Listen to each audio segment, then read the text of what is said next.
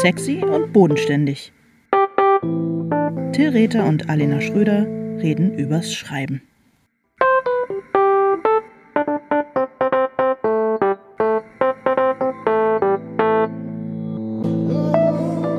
Hallo Till, Hallo Alena. wie geht's dir? Mir geht's ganz gut, außer dass mir jetzt erst wieder klar geworden ist, wie unsere Namen beschmutzt worden sind und Aber äh, echt, ey. dass ich mich auch wirklich frage, äh, warum die schlimmsten Prominenten Deutschlands Ja. Till heißen. Oder Schröder. Ey. Fuckt mich wirklich richtig ab. Ja, Till oder Schröder. können wir bitte irgendwie ein ähm, ah, nee, Schockkomedien ist zu langweilig, aber wir müssen irgendwie eine, wir müssen irgendwie, eigentlich müssen wir einen Twitter-Account machen mit einer fiktiven Promi-Persönlichkeit namens Till Schröder. Ja, wirklich. Ja, wirklich auf jeder. Das Schlimmste von allen Tills Ja. und allen Schröders auf sich vereinigt. Das finde ich eine sehr schöne Idee. Vielleicht kurz für äh, äh, Kontext. Wir reden über Till Lindemann, gegen den es ähm, Vorwürfe der, äh, des sexuellen Missbrauchs gibt. Und ähm, eine Frau, die ihm offensichtlich, also angeblich, muss es ja alles juristisch korrekt machen, angeblich ähm, junge Mädchen zuführt und deren Name ist Alena oder Alena. Ich hoffe Alena und nicht Alena. Und jedenfalls war meine ganze Twitter-Timeline voll mit Alena, Alena führt Till die jungen Mädchen zu und so weiter. Und das las ich tatsächlich äh, ziemlich komisch.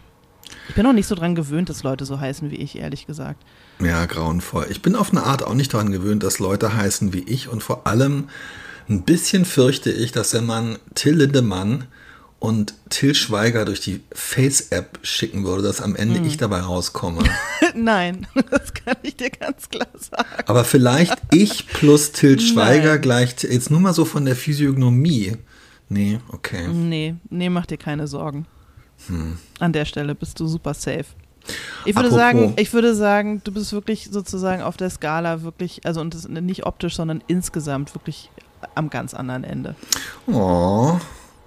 Es ist jedenfalls ein absolut grauenvolles Thema und ähm, Ja. es ist absolut, äh, also Bewunderung ähm, für die Frauen, die es schaffen, sich dem trotzdem zu stellen und wirklich nichts, also ich glaube, das, nee, das Wort Verachtung ist mir zu, ist mir einfach irgendwie zu, ich mag dieses Wort einfach nicht, aber ich empfinde wirklich, wirklich die tiefste Abscheu vor ähm, diesem Journalisten von dem Springer-Journalisten Ralf Schuler, der dann irgendwie dieses Gerücht in die Welt gesetzt hat, ähm, nur weil die Betroffene äh, ihre Tweets nochmal und ihre Instagram-Geschichten nochmal erklärt hat, der dann äh, in die Welt gesetzt hat, sie wäre zurückgerudert und hätte die Vergewaltigungsvorwürfe, die sie nie erhoben hat, zurückgenommen. Und ganz ehrlich, wirklich, ähm, ich, das ist wirklich, das, das ist das Niedrigste für mich. Diese Ja. Typen, ey.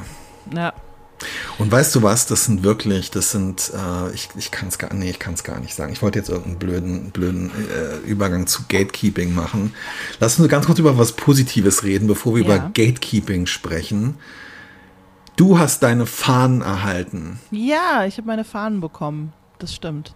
Gestern, gestern Abend. Und ähm, ich habe jetzt so gejubelt, aber in Wahrheit, glaube ich, ist es noch nicht lang genug her, dass ich den Text das letzte Mal gelesen habe. Deswegen ähm, habe ich nicht so viel dabei gefühlt, ehrlich gesagt, als ich sie jetzt vorzuliegen hatte. Eigentlich ist es ein wahnsinnig schöner Moment, weil das der erste Moment ist, wo wirklich klar ist, es gibt keine großen strukturellen Veränderungen mehr, die man vornehmen muss. Es gibt ähm, keine Zweifel des Verlages mehr daran, dass das ein Buch werden wird. Und man hat vor allem. Was? Hoffentlich. Naja, es ist so ein bisschen wie in einer, es ist so ein bisschen wie in, in amerikanischen Hochzeitskomödien, wenn ähm, diese angebliche Formulierung, äh, wer jetzt irgendwie noch was einzuwenden hat, sage es jetzt oder Ja. schweige für immer. In dem Moment, wo die Fahne da ist, ist wirklich der Moment des Schweige für immer ähm, eigentlich gekommen. Genau. Und man hat zum ersten Mal die Gestalt von so einem, also du weißt, wie das Buch ähm, aussehen, wie der Text aussehen wird. Ja, nee, es ist, es ist schon auch toll. Also es ist auch nicht so, dass ich irgendwie, dass es mir komplett egal ist. Aber ich, also so der, die totale Euphorie hat sich noch nicht eingestellt. Vielleicht dann, wenn ich die Fahnen jetzt nochmal durchgelesen, korrigiert, zurückgeschickt habe und dann tatsächlich alles getan ist von meiner Seite. Ich glaube, dann, dann, ähm, dann legt sich doch große äh, äh Ruhe und Freude über mich. Hoffe ich jedenfalls. Das hoffe ich auch. Das wünsche ich dir sehr. Du hast es mehr als verdient. Dankeschön. Danke. Ich, also ich, ich freue mich wahnsinnig und ich finde auch wirklich, ich habe es eher nur in den so ein bisschen, ähm, wie wir in Hamburg sagen, reingeluschert. Mhm. Und ich muss sagen, die kleinen Buchstäblein sind ganz auf ganz äh, ähm, auf ganz entzückende Art und Weise über meine Augäp Augäpfelchen getanzt. Okay, wie, wie findest du die Paginierung? Also die Seitenzahlen? Oh. Weil du hast auch so ein Ding mit Seitenzahlen. Deswegen ja, ich, ein bisschen ich finde sie hübsch, aber ich dachte, hm, bin gespannt, mhm. ob sie Till gefallen. Ah, das aber geht das, ja nicht. Das, das, geht nur bei deinen eigenen Büchern, oder? Bei anderen Büchern ist dir komplett hab, egal, wie die Seitenzahlen sind. Nee, es ist mir alles andere als egal, aber ich habe tatsächlich äh, nicht so richtig drauf geachtet und es aha, geht da. Aha, okay. Nee. Ähm, wobei es stimmt gar nicht. Ich habe ja sogar extra geguckt, wie viel, ähm, wie viel Seiten das Buch am Ende hat. Nein, du hast die perfekte, du hast wirklich die perfekte, du hast die perfekte Paginierung. Sehr schön. Aus deinem Mund ähm, höre ich es am liebsten und äh, dann, dann stimmt es. Oh mein Gott, sind diese Seitenzahlen hübsch. die purzeln hier gerade, schlagen kleine Purzelbäumchen vor meinen oh, Augen.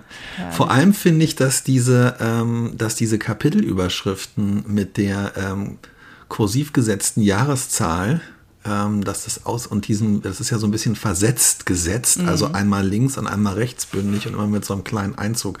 Das sieht außerordentlich, außerordentlich schön aus. Okay. Man könnte fast sagen, dass hier ein Gatekeeping stattfindet gegen Leute, ja. die hässliche Bücher ähm, mögen und schlecht gesetzte Bücher mögen. Die werden hier tatsächlich draußen gehalten. Das stimmt, aber die haben ja reichlich Auswahl, muss man ja wirklich sagen.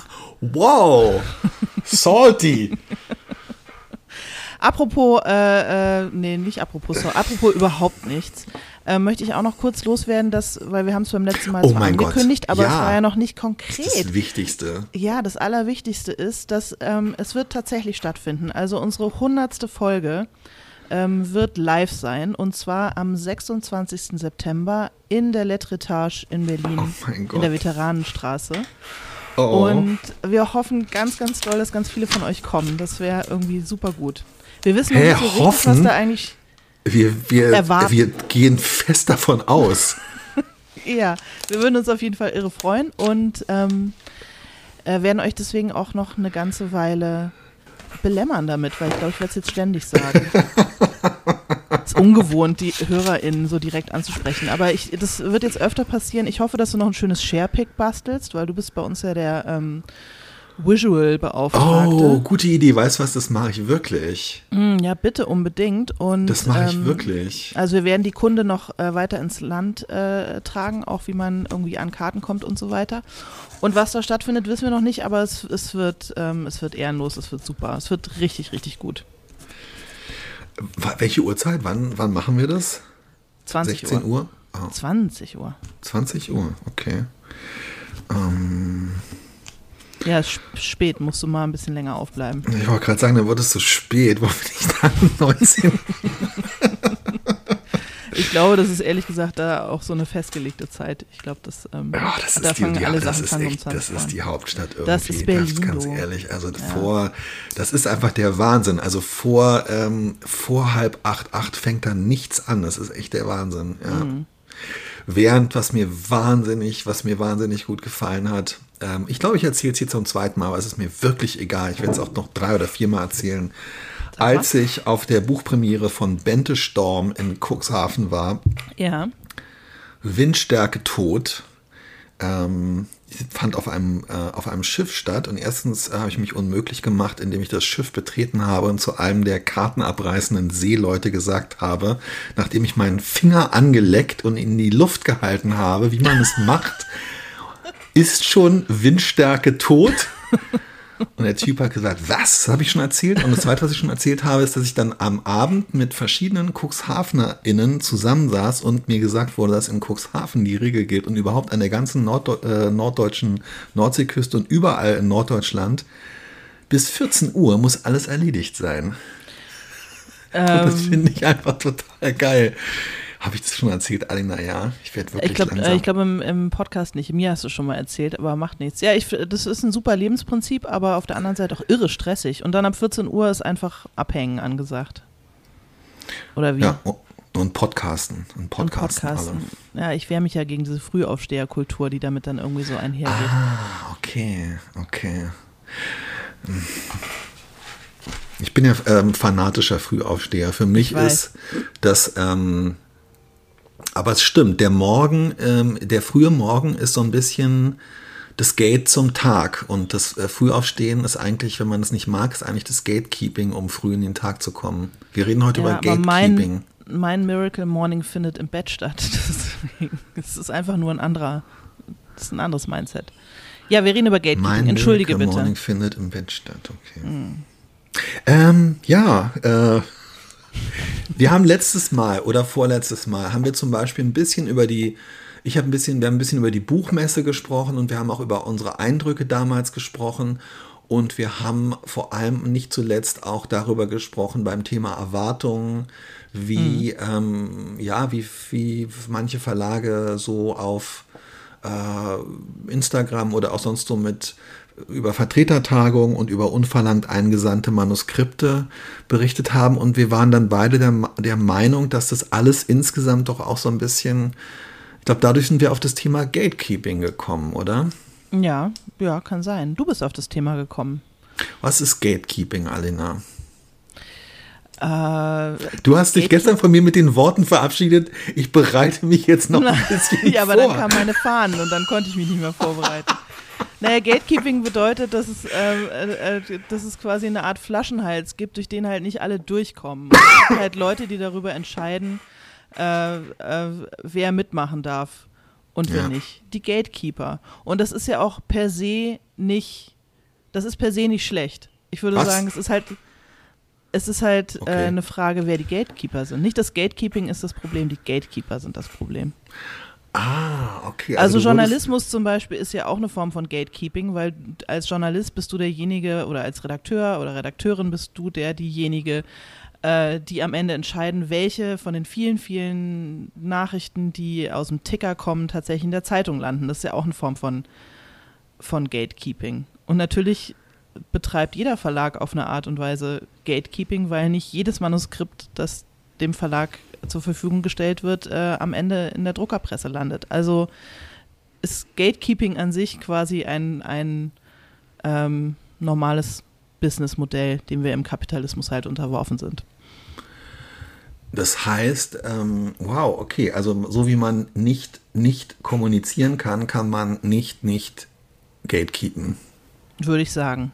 Ja. Okay, okay. Ja, stimmt. Du hast äh, in dem Sinne ähm, natürlich total recht. Das Problem ist aber dann halt, ja, einerseits sind es die Gatekeeper beziehungsweise die, die Strukturen, weil natürlich ähm, ganz bestimmte, wenn wir jetzt da wenn wir uns die letzten Jahrzehnte ähm, Verlags- oder äh, Buchgeschichte oder Literaturgeschichte angucken, ähm, oder meinetwegen auch Jahrhunderte vielleicht eher, es sind natürlich dann vor allem oder Jahrtausende einfach bestimmte ähm, Personengruppen, die immer gegatekeept werden und die einfach äh, traditionell ja, eher draußen bleiben.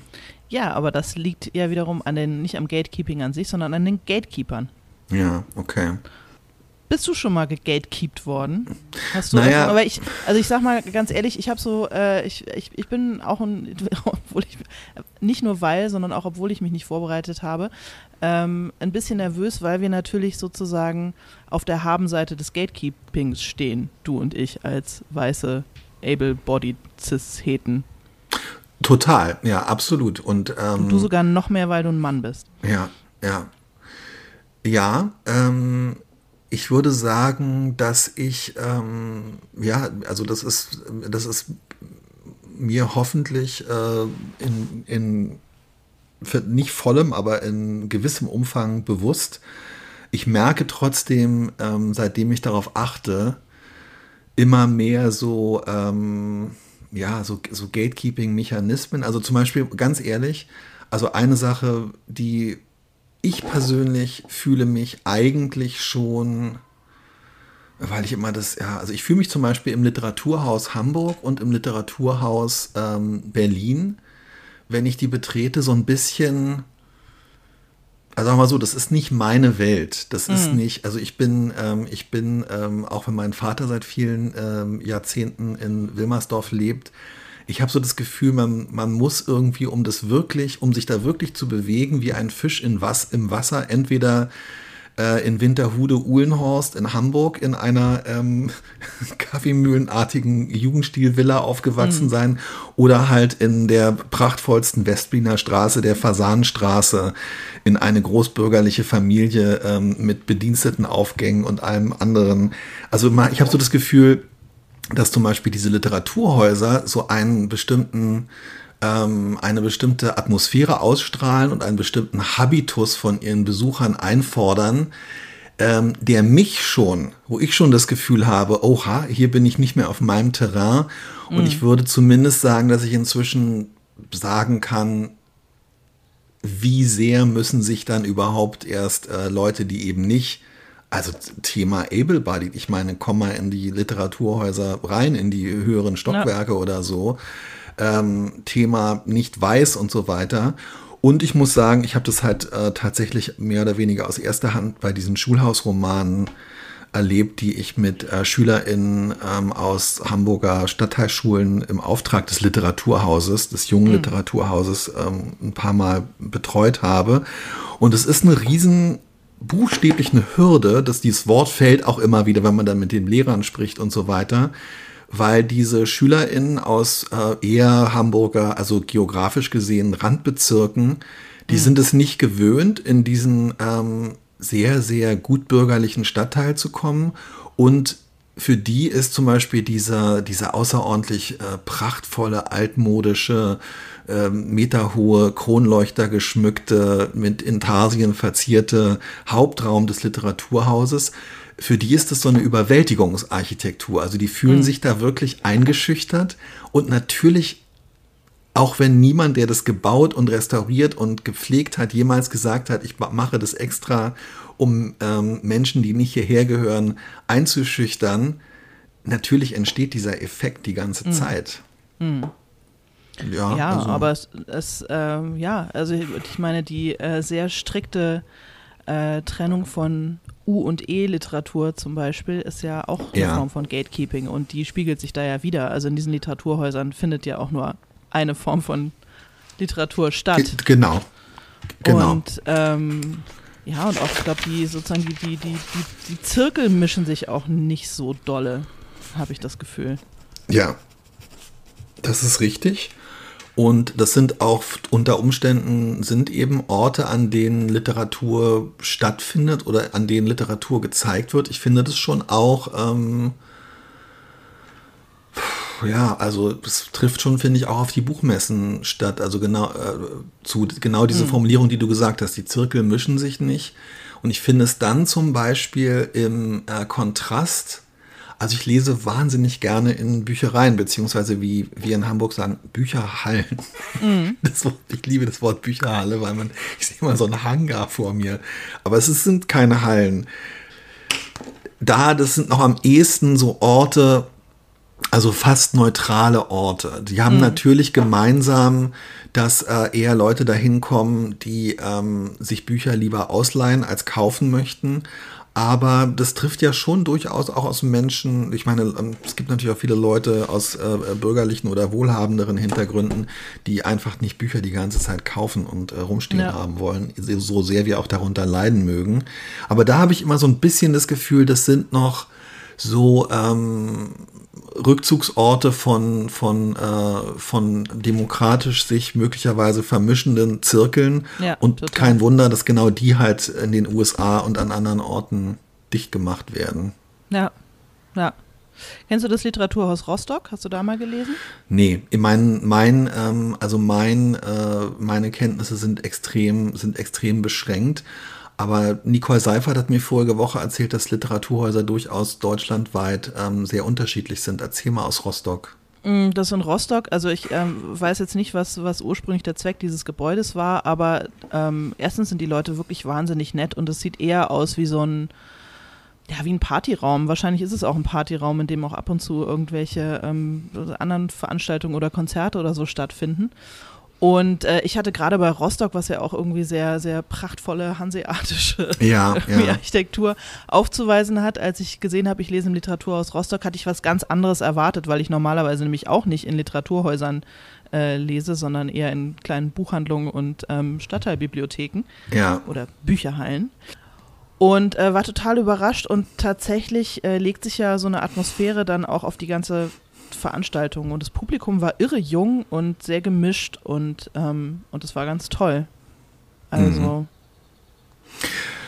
Not also das, all Literaturhäuser. Nee, absolut nicht. Und ich muss zum Beispiel auch sagen, also in Hamburg, ähm, die, die Menschen, mit denen ich da ähm, äh, größtenteils zusammenarbeite, sind auch und arbeiten sozusagen aktiv auch gegen dieses Gatekeeping an. Und letztendlich ist zum Beispiel auch dieses Schulhausroman-Projekt mhm. natürlich genau so ein Projekt, was dafür da ist, Leute in dieses Literaturhaus äh, zu bringen, die normalerweise nicht dahin gehen würden, weil sie es entweder nicht kennen oder weil sie sich abgeschreckt fühlen. Aber du musst dann sozusagen schon äh, aktiv dagegen anarbeiten. Und ich glaube, dass das auch das ist, worum es dann tatsächlich, äh, ja, also wie was was tut jeder jeder einzelne von uns äh, dagegen und mir ist es neulich so aufgefallen in Hamburg hat die ähm, sogenannte performative Buchmesse stattgefunden. Ja.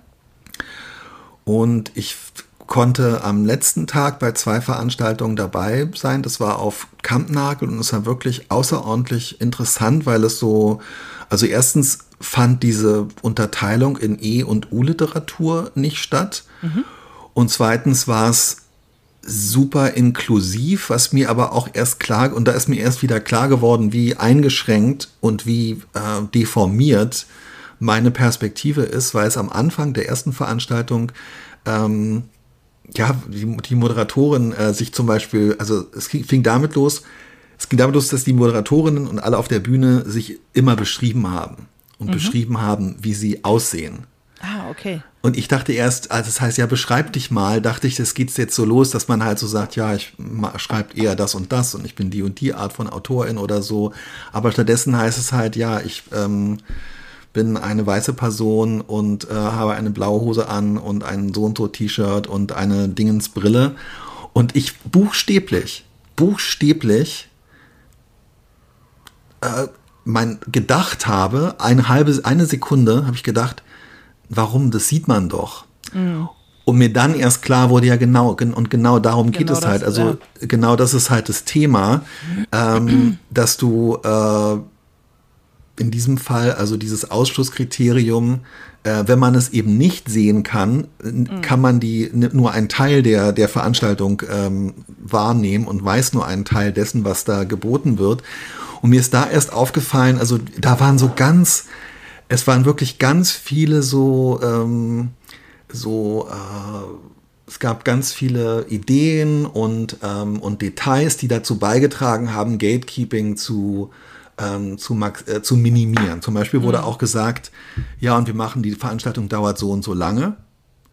Und ihr könnt jederzeit, wenn es euch zu viel wird oder warum auch immer, rausgehen und wieder reinkommen und wem's, äh, wer nicht so lange auf dem Stuhl sitzen kann, gibt auch Sitzsäcke und so weiter. Mhm. Und ich fand alleine dieses, also zu sagen, das dauert so und so lange und du kannst rausgehen und wieder reinkommen, das ist mit uns völlig okay da wurde mir erst klar, was für ein Gatekeeping das ist, dass man zum Beispiel ja nie, du gehst zu einer Lesung und dann hast du immer das Gefühl, na, man mag kaum äh, sich räuspern mhm. und also die Vorstellung rauszugehen, dann denkt man, oh mein Gott, die arme Alena denkt sie dann, äh, ich kann es nicht mehr hören oder verstehst du, was ich meine? Ja, das denke ich dann. Du weißt halt einfach nicht, wie du dich, also mir wurde dann auch erst so klar, dass man selber ja auch oft und selbst als extrem privilegierte Person, die eigentlich am wenigsten gegatekeept wird, ja. selbst ich weiß eigentlich im Grunde genommen nicht und muss immer wieder mich an die Regeln erinnern.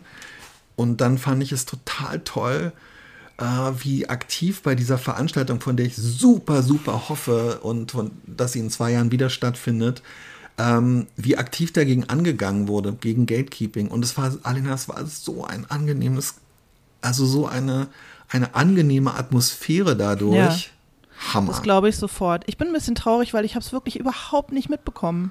Also ich hätte in, in dem Zeitraum auch nicht nach Hamburg kommen können, leider, aber ich habe davon wirklich irgendwie nichts mitgekriegt. Was wahrscheinlich auch ähm, äh, nicht, weil es vor mir gegatekeept wurde, aber weil es irgendwie in meinem Umfeld irgendwie nicht aufgetaucht ist. Ja, ich fürchte, dass es so ein bisschen ähm, daran lag, dass, ähm, also ich bin ehrlich gesagt auch nur durch Zufall darauf aufmerksam geworden, weil ich gerne mal, äh, ich wollte eigentlich an einem, ähm, an einem Spiele-Jam von Sarah Fatun Heinze teilnehmen und habe dann es gesucht und habe dann gefunden, dass sie eine Veranstaltung äh, auf mhm. dieser performativen Buchmesse moderiert und bin dann erst darauf aufmerksam geworden, was das ist.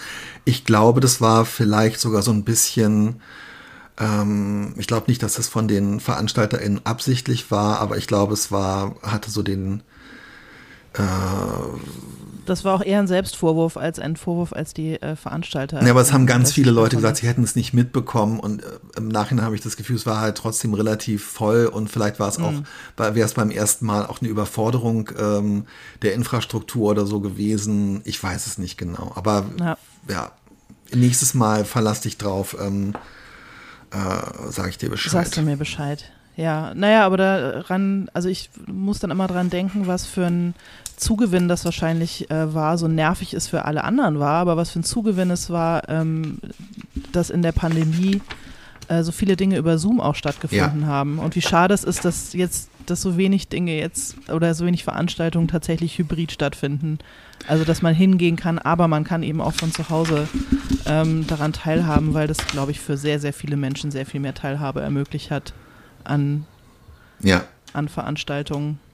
Es ist zumindest, und das habe ich auch gemerkt, also es, äh, also Sarah Fatun hat zum Beispiel am Anfang ihrer Veranstaltung auch gesagt, was es alles nicht für Möglichkeiten gibt. Also dass zum Beispiel jetzt nicht Gebärde gedolmetscht wird. Mhm. Und ähm, ich habe dann gedacht, das ist auch, also zumindest dann anzuerkennen, dass man sich darüber ähm, bewusst ist, dass solche mhm. Sachen nicht stattfinden. Ähm, Fand ich irgendwie auch total angenehm. Und du hast recht mit den, ähm, du hast recht mit den, mit den Zooms, also zumindest ja. die, die Mischform. Ich habe neulich, äh, habe ich nochmal so einen Aha-Moment gehabt zum Thema Gatekeeping, als ich den, ähm, den Boys Club Podcast gehört okay. habe von ja. äh, Pia Stendera und ihrer Kollegin. Hast du den gehört zufällig? Nee, ich kann das nicht gerade. Ähm, ja, also es geht, äh, wie gesagt, es geht um, da geht es ganz viel um Springer und so, also es geht nicht ganz viel, es geht um Springer und, ähm, und den Boys Club bei Springer und was er alles Schreckliches tut und so weiter. Aber einen Aspekt, den ich total interessant fand, Sie äh, sprechen da eben mit so ein paar ähm, Frauen, die äh, dann, äh, die mit Julian Reichel zu tun hatten und eben nicht nur zu tun hatten, sondern auch äh, in äh, Beziehungen mit ihm waren und so weiter. Und das Interessante daran fand ich, weil man sich immer fragt, wie kommen diese jungen, coolen Frauen ausgerechnet zur Bildzeitung? Und da waren halt ein, zwei dabei, die gesagt haben, naja, ich habe halt nicht studiert, ich komme nicht aus einem äh, bildungsbürgerlichen Haushalt mir hätte niemand eine Chance gegeben und ich wollte Journalistin werden und die haben mir halt eine Chance gegeben. Und das, so bin ich bei der Bild gelandet. Ja. Und, ähm, und die haben mich halt Geschichten machen lassen und dann plötzlich bin ich Business Class geflogen. So. Und das fand ich total interessant, dass man sich auch das nochmal bewusst macht, wie, also überhaupt den Zugang zu bekommen zu einer Berufslaufbahn, wie eng die Parameter sind, die man ja. zu erfüllen hat, um es um eine einigermaßen realistische Chance zu haben, das zu schaffen. In meiner Journalistenschulklasse waren alle weiß. Mm, absolut, in meiner auch, ja. ja. Und äh, ich glaube, alle hatten studiert und ähm, ja, und alle waren able-bodied und alle waren, also ich glaube, die einzigen mit, äh, Migrationshintergrund waren äh, ein, ein, Schweizer und, nee, zwei Schweizer und ein Österreicher. Und ich würde sagen, das zählt nicht so richtig. Also, ja, und ich glaube, es ist vielleicht jetzt ein bisschen anders und ein bisschen besser, ist jetzt auch schon 20 Jahre her, aber ähm, ob es so viel anders ist, weiß ich nicht. Ich weiß es auch, ja, ich weiß es auch nicht. Und ähm, mir ist was anderes aufgefallen, was auch so ein bisschen in diese Richtung geht, weil ich meine, das gleiche trifft natürlich auch auf die, ähm, das fand super interessant, was du gesagt hast, weil ich mir darüber ehrlich gesagt wenig, ähm, wenig Gedanken gemacht habe bisher.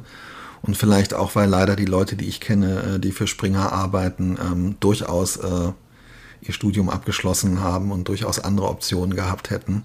Mhm. Ähm, weil, weil wir gesagt haben, also es betrifft ja auch die, äh, betrifft ja natürlich auch Buchveröffentlichung. Und ich mhm. glaube, dass wir beide in den letzten zehn Jahren erlebt haben, dass sehr viel mehr äh, Literatur nicht nur von ähm, weißen jungen oder weißen älteren Männern veröffentlicht worden ist, sondern ähm, von weißen Frauen und von Menschen mit weitaus diverseren äh, Hintergründen und so weiter. Aber ähm, mir ist zum Beispiel jetzt, äh, also mir ist gestern aufgefallen, wie diese Bemühungen, die glaube ich wirklich diese aktive Bemühung, da äh, Gatekeeping auch abzuschaffen und mehr unterschiedliche Stimmen zuzulassen, ähm, wie, das, wie das auch ganz merkwürdige Blüten treiben kann. Also ich habe ein Verlagsprogramm äh, bekommen von einem ähm, von einem Verlag, äh, also ich habe von die, die Verlagsprogramme von Harper Collins zugeschickt äh, bekommen. Mhm. Und ähm, das ist ja wirklich ein außerordentlich großer äh, äh Konzernverlag. Und haben unterschiedliche kleinere Verlage haben. Und sie haben ein Programm dabei, sie haben einen so einen Imprint oder einen Unterverlag, der äh, Echo heißt. Und der, ähm, wo mir auch gleich so aufgefallen ist, ah, okay, also ich glaube tatsächlich sogar, es sind ähm, hauptsächlich sind es nur Autorinnen, aber es ist schon so ein bisschen, also es sind entweder sind es nur ähm, Autorinnen und es ist alles, also auch so, es sind definitiv nicht nur weiße, äh, weiße Menschen, aber es ist dann schon wieder so, dass man fast den Eindruck bekommt, ähm, dass es jetzt alles was sozusagen nicht weiß und Mainstream ist, ist halt so in diesen in Unterverlag ja. ausgegliedert worden. Und dann steht halt auch noch, also dann steht auch noch in dem Anschreiben, ähm, Eco hält für seine Leserinnen und Leser, die abseits der gewohnten literarischen Pfade eine Entdeckung suchen, ein buntes literarisches ah. Potpourri bereit, wo ah. du so das ah. Gefühl hast, okay, Alter, ja, ihr wart, ihr seid irgendwie, ja, ab, abseits abseits, es ist dann schon wieder, ich meine, das Wort abseits der gewohnten literarischen Pfade, das Wort abseits ist nicht positiv. Mm -mm. Und Potpourri ist, oh. ist wirklich. Also, ähm, ich, ich habe im, im im Adria Grill Dubrovnik 2000 nach den Zeugnissen äh, in, der, äh, in den 70er, 80er Jahren immer die kleine Potpourri-Platte bestellt. das ist wirklich irgendwie, ich habe so das Gefühl, ähm, das ist fast wie eine andere Art von Gatekeeping, weißt du? Also ja, es gibt die Bücher, aber sie werden dann sozusagen, ähm, die sind halt auf der Potpourri-Platte. Ja, ich habe mich auch gefragt, ob es so im, ob's im Genre, also bei Krimis oder bei Romance Novels, ob es wie, wie weiß da eigentlich die Autorinnenschaft ist. Und ich würde sagen, sehr. Es sei denn, ähm, Leute mit nicht deutschen Namen legen sich ein skandinavisch klingendes Pseudonym zu, zu aber. Ja, natürlich, klar. Also Genre ist, ähm, ist, ist mindestens ähm, so weiß wie der wie der Literatur ähm, Mainstream. Und auch im Genre, wo man ja eigentlich sagen müsste, also jetzt mal abgesehen von, äh, von, von, äh, von der Frage der Zugehörigkeit zu rassifizierten Gruppen und so weiter, selbst im Genre, wo man ja eigentlich sagen müsste, guck mal Leute, wir sind ja nun alle im Grunde genommen, alle erfahren wir dieses äh, U- und E-Gatekeeping, von dem du mhm. völlig zu Recht gesprochen hast. Ähm, wir erfahren das alle und im Grunde genommen könnten wir doch dann uns wenigstens äh, gegenseitig so ein bisschen ähm, Respekt zeigen, weil wir wissen ja nun, wie das ist, äh, nicht ja. ernst genommen zu werden. Aber selbst es ist total lustig, weil selbst in so einer Welt, also zum Beispiel im Krimi-Genre, ähm, bilden sich, bildet sich dann automatisch so eine Hierarchie der Untergenres aus. Also mhm. Noir ist irgendwie, ähm, wir haben schon häufig, häufig darüber gesprochen, Noir ist, äh, ist also sozusagen äh, Hot ähm, Shit. Ist der, genau, ist der Silberrücken unter den Genres. Und ähm, bis Cozy Crime wird dann halt alles so nach unten ähm, weiter durchdekliniert.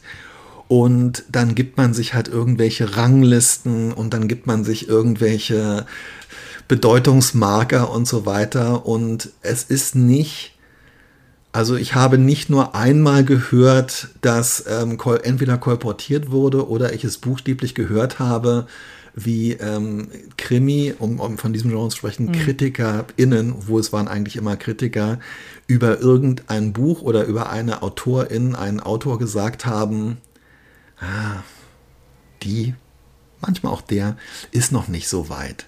Ähm, also es scheint wirklich. Oh.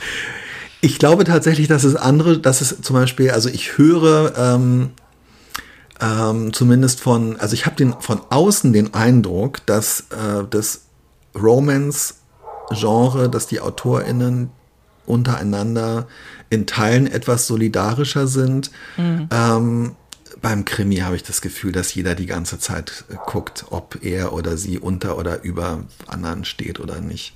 Ja. Was so die Wertigkeit angeht. Ja. Ja, aber auch im Romance-Genre ich, ist mir noch nichts untergekommen, wo jemand keinen komplett deutsch klingenden Namen hatte. Ja, ja, ja, das absolut, absolut, ja. Ja, ja aber dass vielleicht ein bisschen mehr Solidarität herrscht, mag daran liegen, dass, ähm, dass glaube ich, von der Genre-Hierarchie die Romance auch noch mal weit unter dem äh, Krimi angesehen ist. Das ist sicherlich so und ähm, wird sich hoffentlich bald ändern. Warum? Weil ich hoffe, dass der noch Krimi noch weiter an Ansehen Ansehen verliert. ich, rede, ich rede nur Unsinn. Ich rede nur Unsinn, vor allem, weil ich gerade selber wieder mit großer Begeisterung einen Kriminalroman, ähm, einen Kriminalroman schreibe. Ja, mit dem du Und, das, ja. Ja, in dem ich das Genre äh, endgültig zugrunde äh, richten werde. Ja, sehr gut. Mach das. Ich, so. ich schreibe gerade mit Begeisterung äh, wieder einen Kriminalroman, habe dabei aber zum Beispiel auch festgestellt, ähm, ja, manchmal so beim Wiederlesen und auch beim Lesen von Passagen für Lesungen, dass mir selber meine, äh, insbesondere meine Krimisprache manchmal im Nachhinein etwas zu kompliziert und etwas zu verstiegen und irgendwie vielleicht auch etwas zu, äh, wie soll ich das sagen? Ich habe das Gefühl, ich benutze manchmal ganz schön obskure Wörter und zwar nicht, ähm, würde ich zumindest behaupten, aber das kann man, glaube ich, selber gar nicht an sich äh, ablesen oder das weiß man überhaupt nicht. Ich würde sagen, dass ich es nicht mache, um mich irgendwie zu distinguieren, aber ich, distu äh, ich, unter, äh, ich grenze mich dadurch natürlich ab. Ich kann es nicht mal aussprechen, aber ich tue es. Ähm, und irgendwie versuche ich bei mir, habe ich so gemerkt, ähm, ich versuche mal ein bisschen einfacher zu schreiben bei dem bei dem aktuellen Danowski und nicht irgendwie immer noch so den, äh, den, den zweiten äh, Nebensatz auch noch in, äh, in, in, in, in, in Kommata irgendwie in den anderen äh, reinzuschieben und ähm, auch so ein bisschen okay, in der Hoffnung, du, dass ja. es weniger, ja doch schon, dass ich auch so denke, guck mal, wenn es mich schon beim Wiederlesen abschreckt und ich selber mhm. so das Gefühl habe, mh, hm, es hat so ein bisschen, äh, es hat so ein bisschen äh, den, es hat so ein bisschen einen ein, ein Geruch der, äh, der, der heiteren Gelehrtheit. Wenn mir das schon auffällt, dann denke ich, naja, wie mag das erst äh, LeserInnen auffallen, die ähm, damit jetzt gar nichts anfangen wollen oder auch vielleicht nicht anfangen können. Ähm, das ist irgendwie eigentlich nicht gut. Und darum hm. versuche ich etwas, äh, ja, versuche irgendwie direkter zu schreiben ist das auch eine Form von weniger Gatekeeping? Ich weiß es nicht genau. Ich schreibe jetzt nicht in einfacher Sprache. Mm, ja, ich würde sagen, es ist eine Nuance. Also realistisch. Also ich, ich äh, finde das Vorhaben, finde ich total äh, äh, richtig und gut. Ob du am Ende Leute finden wirst, die sagen, früher war mir Reta zu kompliziert, aber jetzt. jetzt, jetzt steige ich ein. Ja, äh, es ist. Ja, wer hm. weiß, aber also so die, die Intention finde ich, äh, find ich äh, richtig und ehrenvoll, auf jeden Fall. Ich fand es zum Beispiel total interessant, ähm, was Elias Hirschel äh, neulich darüber getwittert hat, dass er ähm, nochmal versucht hat, Thomas Pynchon zu lesen mhm. und dass es ihm einfach zu gewollt kompliziert, also ich will jetzt wirklich nicht, überhaupt nicht sagen, dass ich in irgendeiner Art und Weise was mit Thomas Pynchon zu tun habe, aber ähm, es fällt mir jetzt in dem Hinblick ein, mhm. Weil er sich darüber, weil er gesagt hat, nee, es ist, ich komme da einfach nicht rein. Mir ist die Sprache zu kompliziert. Ich paraphrasiere das jetzt. Ich werde den Tweet äh, verlinken in den Show Notes. Es ist mir zu kompliziert. Es ist mir zu gewollt, gelehrt. Ähm, also er hat im Grunde genommen eigentlich genau so eine Art von Gatekeeping ähm, identifiziert, die da stattfindet. Und der Witz ist aber, dass ich sicher bin, dass Thomas Pynchon das in den 50er, 60er äh, und frühen 70er Jahren gemacht hat, um sich über diese Art von Gatekeeping lustig zu machen und um mhm. das ad absurdum zu führen und um halt zu sagen, okay, ihr wolltet, dass wir diesen ganzen Kram, diese ganze klassische Bildung, all das in der Schule lernen das ist in Ordnung, ich kipp das jetzt hier alles rein und ich kipp auch noch alles andere rein, was nichts damit zu tun hat. Also für mich ist es sozusagen so ein, so ein, eigentlich so ein emanzipatorischer Akt, sich über das Gatekeeping lustig zu machen. Aber wenn es dann 10, 20, 30, 40 Jahre später ähm, wieder auftaucht, weil halt eine alte Erzählung aus den frühen 60er Jahren oder so zum ersten Mal übersetzt wird und dieser Kontext von mhm ich mache mich über einen Bildungshintergrund äh, lustig, den irgendwie eigentlich die meisten Leute zu der Zeit, die weiß und ähm, äh, wahrscheinlich auch Männer waren, hatten. Äh, darüber mache ich mich lustig, das lehne ich ab, indem ich das äh, total auf die Spitze treibe. Davon bleibt dann halt, ähm, davon bleibt dann unter Umständen später nicht viel übrig und ich frage mich halt, ob man nicht schon versuchen sollte. Ja, also ich habe das Gefühl, ich ich schreibe auch nicht für den größten, also ich habe schon das Gefühl, man muss zum Beispiel so wie ich schreibe in so einem gewissen Kontext lesen und eigentlich, ich würde mich irgendwie gern daraus befreien. Ich habe das Gefühl, dass du zum Beispiel ähm, deutlich offener und demokratischer äh, schreibst. schreibe ein bisschen dümmer halt einfach. Nee, Alena, das finde ich jetzt wirklich nicht gut. Also Nein, das, das war, das ist, auch das schneide ich raus. Das war ein dummer Witz. Aber ähm, ja, warum sagst du sowas? Ähm, also das finde ich, das finde ich wirklich überhaupt nicht. Im Gegenteil. Also ich meine es halt total ernst. Aber vielleicht ist es auch wirklich eine, vielleicht ist es auch dann, vielleicht führt es nirgendwo, äh, vielleicht führt es nirgendwo hin, weil ich habe schon das Gefühl, dass eigentlich die wirklich die dass es super wichtig ist, möglichst offen zu, möglichst offen zu sein. Und ich habe schon den Eindruck, dass, äh, dass ich irgendwie ab, abschreckend schreibe. Ja. Ähm, nein, ich finde nicht, dass du abschreckend schreibst. Warum sage ich das? Ach, naja, weil ich, also ich, äh, ich tatsächlich schreibe ich, glaube ich, nicht besonders kompliziert. Ähm, ich glaube, es ist leicht zu lesen, wie ich schreibe, aber vielleicht ist es jetzt auch eine Einladung, das als äh, Stärke ähm, mehr als Stärke zu definieren. Ich glaube, das ist wirklich mein äh, Alena, dir fehlt halt immer so ein bisschen die Tiefe äh, komplex. Ach, diese Sache, oh mein Gott. Ja, ja, ja, das, sind diese grauen ich kann es halt, Ich kann es halt auch nicht besser, beziehungsweise ähm, manchmal denke ich, ja, es wäre schon irgendwie toll, du könntest ein kleines bisschen literarischer schreiben und es wäre ein kleines bisschen eleganter oder klüger oder hintersinniger oder so. Und ähm, na, vielleicht ja, aber es ist ja total.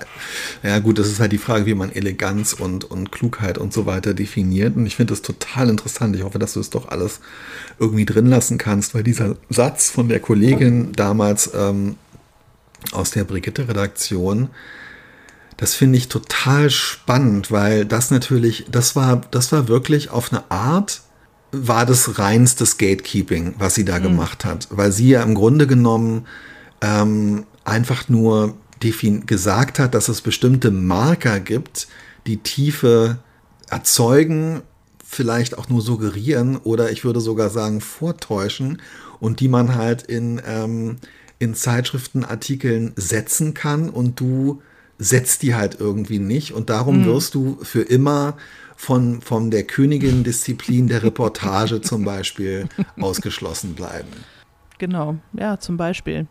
Und das Dramatische ist halt, dass in dem Moment bei dir der Eindruck entstanden ist, du könntest es nicht und es sei ein Defizit, Ähm, ich würde halt aus der heutigen Sicht sagen, du hast dich einfach aus welchen Gründen auch immer wahrscheinlich, weil du einen besseren Geschmack hast und wahrscheinlich, weil es dir zu unangenehm gewesen wäre, du hast dich einfach dagegen entschieden, diese, diese tiefe Marker zu setzen. ja, vielleicht, ja, weil es mir ja, weil, aber weil auch weil es peinlich habe, ist. Kann, weil es peinlich ist und ich es in Wahrheit nicht so kann, dass es äh, nicht auffallen würde, dass ich es ist aber ganz immer dolle peinlich. versuche. Es ist bei jedem peinlich. Es hat mit Ja. Können nichts zu tun.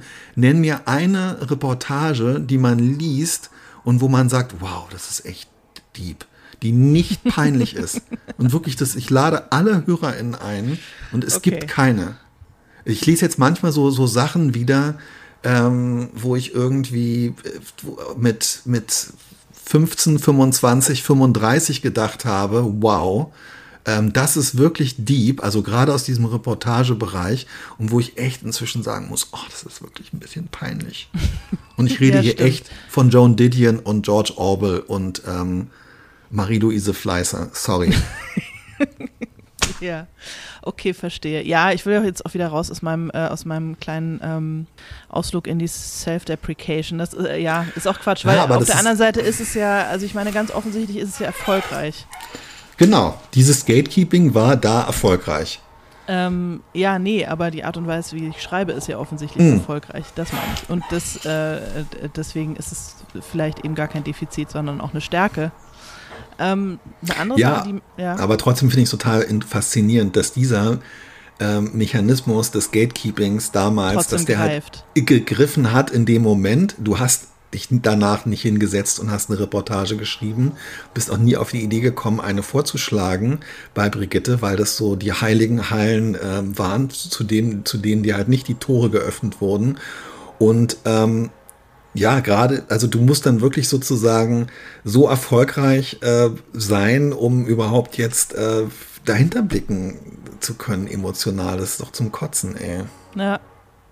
Was auch ganz interessant war, also im äh, Bezug auf diesen Erfolg, den junge Frau hatte, dass ähm, als das Buch dann plötzlich erfolgreich war, Leute sozusagen sich mir irgendwie ähm, freundschaftlich genähert haben oder also sich Oh mich sozusagen aufgenommen Gott. haben in so einen in so einen Club, die mich vorher mit dem Arsch nicht angeguckt haben, obwohl sie es gekonnt oh hätten. Gott, oh Also Gott. plötzlich hatte ich ganz viel so, hey Mann, wie super und hey, wir kennen uns doch von da und da und ich dachte, Oh ja, wir kennen uns, das stimmt, aber du hast noch nie ein Wort mit mir gewechselt.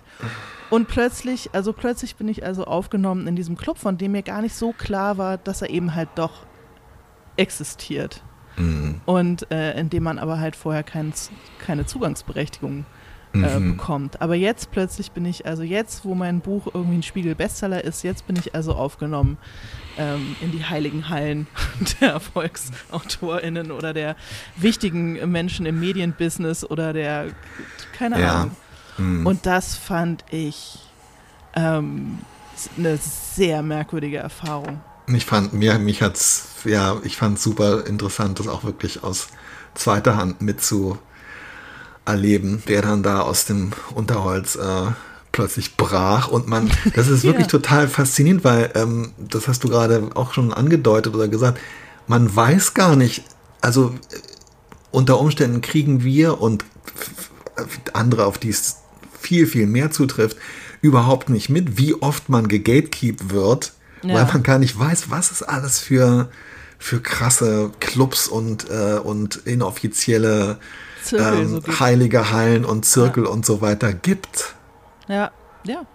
Das dachte ich dann auch, weil äh, es war mir vorher nicht so klar und mir war auch nicht, also ich meine, das ist ja auch so ein Klischee, ne? Aber und, aber, und plötzlich widerfährt es einem selber und man denkt, wow, okay, alles klar. Jetzt verstehe ich, was, was hier das Ding ist und wie das hier alles funktioniert. Jetzt habe ich ein bisschen Fahren verloren. Nee, im Gegenteil. Ich habe jetzt wirklich gerade eine. Ähm, ich finde, dass du den Eumel hinten nochmal richtig hochge, äh, hochgelötet hast. Mit dieser, ähm, mit, mit dieser, mit dieser Einsicht. Also, Tja, okay, was muss passieren? Was muss passieren? Wie tauschen wir die Gatekeeper aus? Was ist die Revolution, Till? Lass uns, ähm, lass uns lieber so enden. ich glaube wirklich, es so viel wie möglich Menschen, so viel Energie wie man hat, ähm, Menschen irgendwie an dem, was man äh, was, was man, was einem geboten worden ist, irgendwie teilhaben lassen, so, soweit die eigene Energie und ähm, die eigenen Möglichkeiten ähm, ausreichen. Also halt irgendwie immer wieder versuchen, dieses rostige, diese rostigen Garagentore so ein bisschen anzuheben, dass auch das andere äh, äh, drunter durchkommen. Das, das finde ich, ist so das, also darum ist auch wirklich so, ich meine, ähm, ich antworte wirklich, jetzt um jetzt mal ganz persönlich was zu sagen, es, es fällt mir mega schwer, auf LeserInnenbriefe zu antworten und Mails. Und ich tue es wirklich so gut wie nie und denke, Mathilde, es ist toll, du hast wieder einen Käuferin, einen Käufer äh, verprellt. Äh, aber ich antworte eigentlich immer, wenn irgendjemand äh, um ähm, ja irgendwie um Rat oder so mhm. fragt oder was schreiben will oder was geschrieben hat, weil ich das irgendwie ich immer so das Gefühl habe, das ist genauso diese Möglichkeit, das rostige Garagentor halt so ein bisschen äh, anzuheben, ähm, bevor es allen wieder auf die Füße fällt. Und gleichzeitig habe ich auch oft überhaupt keinen Bock mehr, ähm, so Teil von so geldgekiepten Clubs äh, inoffiziellen oder so zu sein, weißt du? Also ich habe dann schon, ja. Ähm, ja. wenn man so das Gefühl hat, äh, wow, jetzt, jetzt gehört man zu irgendwas. Äh, ja, in dem Moment habe ich dann eigentlich auch schon irgendwie keinen Bock mehr ähm, dazu zu gehören. ah. Ja, ein schönes, ähm, weiß ich nicht, was meinst du? Ja, ich denke, also ich, ich glaube, es müsste schon echt davon damit anfangen, was in Schulen gelesen wird zum Beispiel. Ja, natürlich, absolut. Und ja. äh, dieser ganze Kanon-Gedanke, es müssten halt an den entscheidenden Stellen in Verlagen müssten halt, es müsste alles ein bisschen diverser aufgestellt sein. Es sollten keine Nazis auf Buchmessen auftauchen dürfen. Ähm, all diese Dinge. Also mal, das sind jetzt die, die institutionellen Sachen, aber ähm, klar, alles, was den persönlichen Bereich ähm, betrifft, hast du natürlich total recht. Jeder, der ähm, sich in der Lage äh, sieht und sich darüber bewusst wird, hat natürlich auch die Verantwortung dafür zu sorgen, dass es für andere ein kleines bisschen weniger schwer ist. Ich finde es leider sehr, sehr schwer, äh, zum Beispiel sich in der Schule zu beschweren, weil die Kinder das ja einfach nicht gerne mögen, dass man sich, äh, dass man sich beschwert. Aber ich habe so das Gefühl, wenn die Schulzeit vorbei ist, dann äh, werde ich doch gerne mal. ich muss dann mal einen Brief oder eine Mail oder zehn schreiben, um zu sagen, was, guck mal, was haben die Kinder jetzt eigentlich gelesen mhm. in diesen zwölf Schuljahren? Das ist wirklich verheerend, ey. Ja, ich glaube, es ist halt ähm, äh, gar nicht unbedingt im. Das haben die Lehrer, glaube ich, nicht mal unbedingt selber in der Hand. Also ich glaube, das wird ja auch vorgegeben von den Kultusministerien, was also ich glaube, es gibt eine Auswahl, aber. Es kommt ja auch mal so ein bisschen drauf an, wie man es macht. Und ja, du hast recht, wahrscheinlich müsste man ans, an die Kultusministerien schreiben. Man also muss ich, alles in die Luft sprengen, Till. Darauf ja, läuft es hinaus. Ja. Also das ähm, diverseste, was mein Sohn in zwölf Jahren Schulzeit im Deutschunterricht gelesen hat, war ähm, das Fräulein von Scudery von E.T. Mm. Hoffmann. Mm. Weil es ist immerhin eine weibliche Hauptfigur.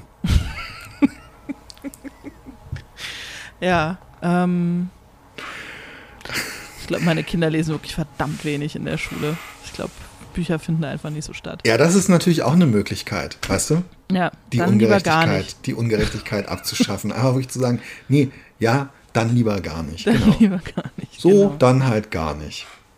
Absolut, ja. Ach ja. Ja, ich glaube, wir läppern uns aus. Ähm, wir sind einfach schon so äh, voller Vorfreude. Ähm, auf den 26. September. Und es ist auch wirklich ein wahnsinnig schwieriges Thema. Also ich wollte gerne darüber sprechen, um mhm. auch mal darüber zu reden, wie viele, wie viele Ebenen unserer Arbeit es eigentlich berührt. Aber natürlich, ähm, ja, am Ende. Ähm, ich fände es eigentlich schön, wenn wir einen kleinen Follow-up dazu machen. Ich fände es, also wenn Leute das hören und selber entsprechende Erfahrungen gemacht haben und Lust haben, uns sowas zu schreiben, zum Beispiel, fände ich Unbedingt. das super interessant. Also ähm, wenn ihr zum Thema Gatekeeping was aus eigener Erfahrung äh, be beizutragen habt, dann äh, schreibt uns doch eine DM oder eine E-Mail oder so weiter. Und ähm, dann reden wir vielleicht nochmal drüber. Naja, und gerade auch, wenn euch äh, vielleicht diesmal besonders aufgefallen ist, dass Alena und insbesondere ich aus unseren Perspektiven da vielleicht ähm, daneben liegen. Daneben liegen oder wirklich nur Also wie bei der Mona Lisa, wo man ja auch bisher mal dachte, was ist eigentlich drumherum? Warum sieht man nur diese eine kleine Frau? Und ähm, dass wir halt einfach auch sozusagen nur einen zu kleinen Ausschnitt des Gesamtbildes sehen. Ja, davon ist auszugehen und genau. Und wenn ihr Lust habt, schreibt uns. Ich habe heute so voll einen auf Hörer, HörerInnen-Ansprache. Ich weiß auch nicht, was ist los mit mir? Willst du noch kurz was zu Wetter und Verkehr sagen? Nein. Tschüss, Till. Flitzer, Blitzer.